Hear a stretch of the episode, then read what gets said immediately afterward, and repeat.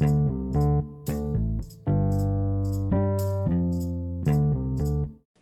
привет! Это подкаст «Аня жги». В этом подкасте я рассказываю вам о том, чем занималась на прошедшей неделе, будь то игра, написание сценария для игры или, может быть, рисование или написание книги. Своим примером я пытаюсь замотивировать вас и показать, что даже если у меня всего-то за несколько часов в день получается стремиться к своей мечте, то и у вас тем более получится. Этот подкаст выходит при поддержке моих патронов на Патреоне. Большое вам спасибо Витра Прилла, Оскрив, Макс Молчун, Дементиум и Кугурун. Напомню, что подкаст выходит в раннем доступе в воскресенье для, подкро... для патронов, прошу прощения, и для всех остальных по вторникам. Поддержать вы можете меня уже от 1 доллара в месяц. Большое спасибо тем, кто это делает на постоянной основе.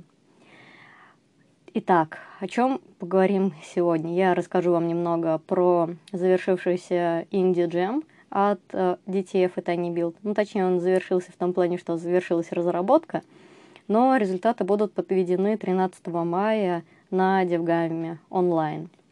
Если интересно, можете посмотреть, поболеть за проект, которые вам понравились. Вот. Также немного расскажу про свои планы на ближайшее будущее в плане разработки и поделюсь с вами, как всегда, полезными, интересными ссылками. Итак, самое, конечно, яркое событие прошедшей недели – это завершение разработки джема, где я завершила свою игру, которая называется «Белый медведь». Это было очень тяжело, я почти не спала последние две ночи до финального момента, когда надо было собрать билд. И, конечно же, благодаря этому собрала все возможные ошибки, какие только могла. Из-за этого игра имеет, конечно, не совсем тот вид, который мне бы хотелось, но, тем не менее, игру я завершила. В ней есть четыре уровня, в ней есть э, меню, с очень прикольными медведями, которые играют на гитаре и на синтезаторе. Вот. Музыка мне тоже кажется очень прикольно вписывается. Если вам интересно, ссылочку найдете в описании на игру и также на статью на DTF. А, что меня поразило с неприятной стороны и явилось открытием.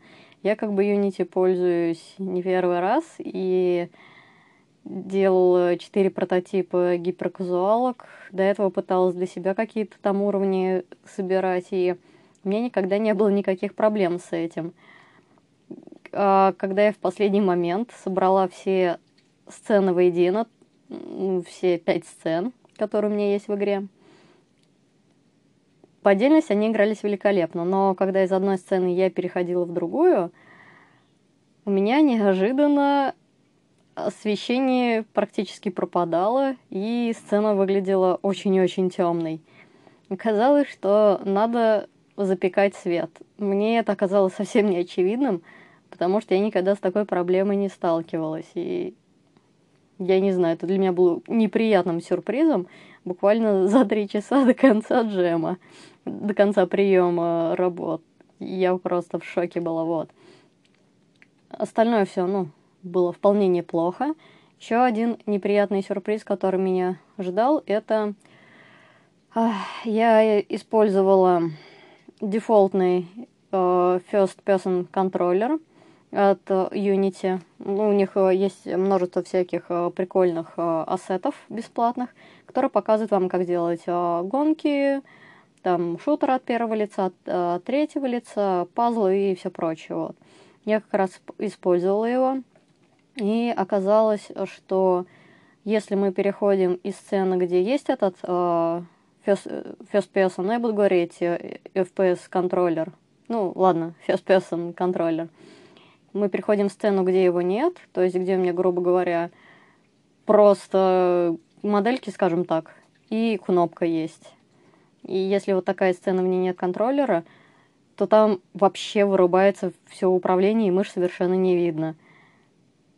И это тоже было очень странно, и непонятно совершенно, что с этим делать. В итоге я сделала такой не знаю, грязный хак, иначе не знаю, как еще это сделать. В общем, перед тем, как я э, говорю, что загрузить следующую сцену, перед этим передаю в контроллер, скажем так, указание э, сделать видимым курсор, сделать его активным. И вот я говорю, сделать активным курсор, после этого только загружаю следующая сцена, и тогда все в ней работает и все кликабельно.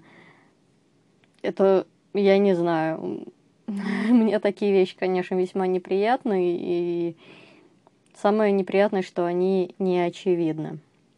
Вот. В целом, я, конечно, многому научилась за этот джем. Поняла, как работают э, гонки, поняла, как э, работает создание пути, по которому двигаются объекты. Попробовала добавить э, контроллера третьего лица. Вот. Э, механика, которую я придумала, core механика, совершенно почему-то с этим контроллером от третьего лица работать не хотела, поэтому пришлось вернуться к механике от первого лица. Конечно же, в процессе свет слетел, в процессе все пошло не так, что могло не так пойти.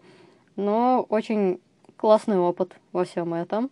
И что особо приятно, DTF а, в своем твиттере, когда упоминал, что скоро закончится прием заявок на Indie Jam, для иллюстрации джема использовал а, мою гифку, где медведи играют на гитарах, а, стоя на коврах. В общем, это было очень классно и очень приятно. Не знаю, какие будут итоги. Я, конечно, очень сильно надеюсь на номинацию «Стопроцентный свежак», но посмотрим, как что выйдет.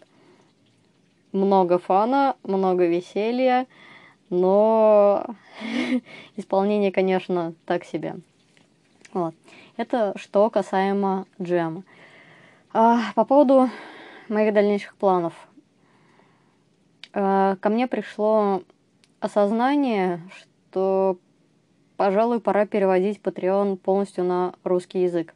Сейчас у меня в основном ну, все описание сделано на английском, все статьи выходят на английском, и только подкасты там на русском языке. Мне на самом деле очень тяжело даются такие осознания, прозрения, что надо использовать русский язык, и надо ориентироваться исключительно на русскую аудиторию, потому что, я не знаю, из-за того, что я работаю в IT-сфере, я очень сильно привыкла, что все надо делать на английском языке, потому что таким образом ты как будто бы охватываешь большую аудиторию. Но проблема в том, что у меня нет английской аудитории, а то, что есть, это такая, не знаю, незначительная часть, что ориентироваться на нее просто не имеет смысла. Поэтому, может быть, когда-нибудь будет отдельное что-то на английском или дублирование на английском, но сейчас я понимаю, что надо на русском. Например, когда я все-таки приняла этот факт а, по поводу Твиттера, я сначала пыталась все делать на английском, и ее аудитория у меня не росла почти никак. После перевода на русский язык перехода аудитория стала потихоньку расти, расти и расти. Это очень приятно, но все равно очень тяжело дается это сознание. Теперь вот очередь за Патреоном, и все, не знаю, наверное, ближайшая статья, которую напишу, уже будет как раз на русском языке, а также поправлю все описания тиров. А, о чем будет следующая статья на Патреоне? А, на DTF я скину ссылочку в описании на статью. А, я рассказываю про то, как, скажем, а, шла моя мысль э, по поводу джема, что и как надо было делать, и вот это все. А, на Патреоне я распишу вам про то, какие ассеты я использовала. Может быть, не про все, только про те, которые мне показались наиболее интересными, и я считаю их наиболее полезными они бесплатные. И также, может быть, расскажу вам про какие-то свои лайфхаки и про интересные механики, про которые я узнала. Такие статьи доступны на Патреоне от 3 э, долларов. А, в дальнейшем, что я планирую делать? А, как я уже говорила в одном из предыдущих выпусков, я договорилась с э, своим первым издателем, с которым мы выпустили, точнее не выпустили, а протестировали три гиперказуалки, что теперь мне смогут платить за прототип. Вот никаких НДА у меня нету в данный момент, поэтому я могу вам об этом сказать. Но я не хочу делать гиперказуалки. Не могу. Просто я не знаю, устала от того, что надо мониторить рынок, э, как-то это искать. То есть, если бы это было моей работой, тогда да, я понимаю, надо как-то подстраиваться, надо что-то изучать, и вот это все. Сейчас я устала. Я возьму, не знаю, небольшой перерыв в этом деле и займусь э, проектами для души, скажем так. Вот, так как сейчас э, финансовый вопрос меня волнует не настолько сильно, потому что морально я приготовила, что осенью я возвращаюсь на работу на полставки, и почти вся моя зарплата, конечно, э, на полставки будет ходить на, на детский сад, похоже, потому что мы решили, что ребенок пойдет, скорее всего, в сад подороже. Не знаю. Все это очень сложно, но, по крайней мере, какой-то доход у меня будет. Поэтому уже не хочется делать то, что не слишком нравится. А, о чем будут следующие проекты? Это будет один из двух проектов. Э, весьма таким, как мне кажется, глубоким сюжетом. Вот. Один из а, проектов весьма на такую злободневную тему. Второй из а, проектов, про него я вам, скорее всего, расскажу в следующий раз очень подробно. А, там тоже будет важен очень сюжет, и я буду там рассказывать э, истории нескольких персонажей одновременно. Сейчас думаю о том, а, какую программу мне использовать для того, чтобы написать а, сценарий непосредственно для обоих этих проектов. Почему я хочу писать а, параллельно для двух проектов? Потому что я не знаю, какой мне лучше зайдет. Вот, то есть я начну набрасывать планы для одного или другого потихонечку. План я имею в виду сюжет. То есть не идеология, а просто вот общую концепцию, общее видение, и начну уже потом уходить э, вглубь этого всего.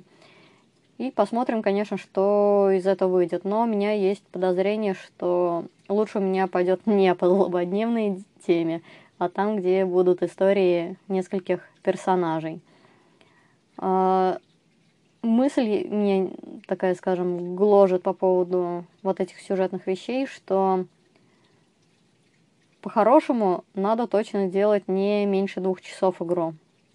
Потому что боюсь, что если сделать меньше, то будет большое количество рефандов на стиме. И это весьма неприятно, если у первой такой крупной игры, скажем так, на PC, которую я сделаю, будет слишком много возвратов. Не знаю, это психологически весьма неприятно.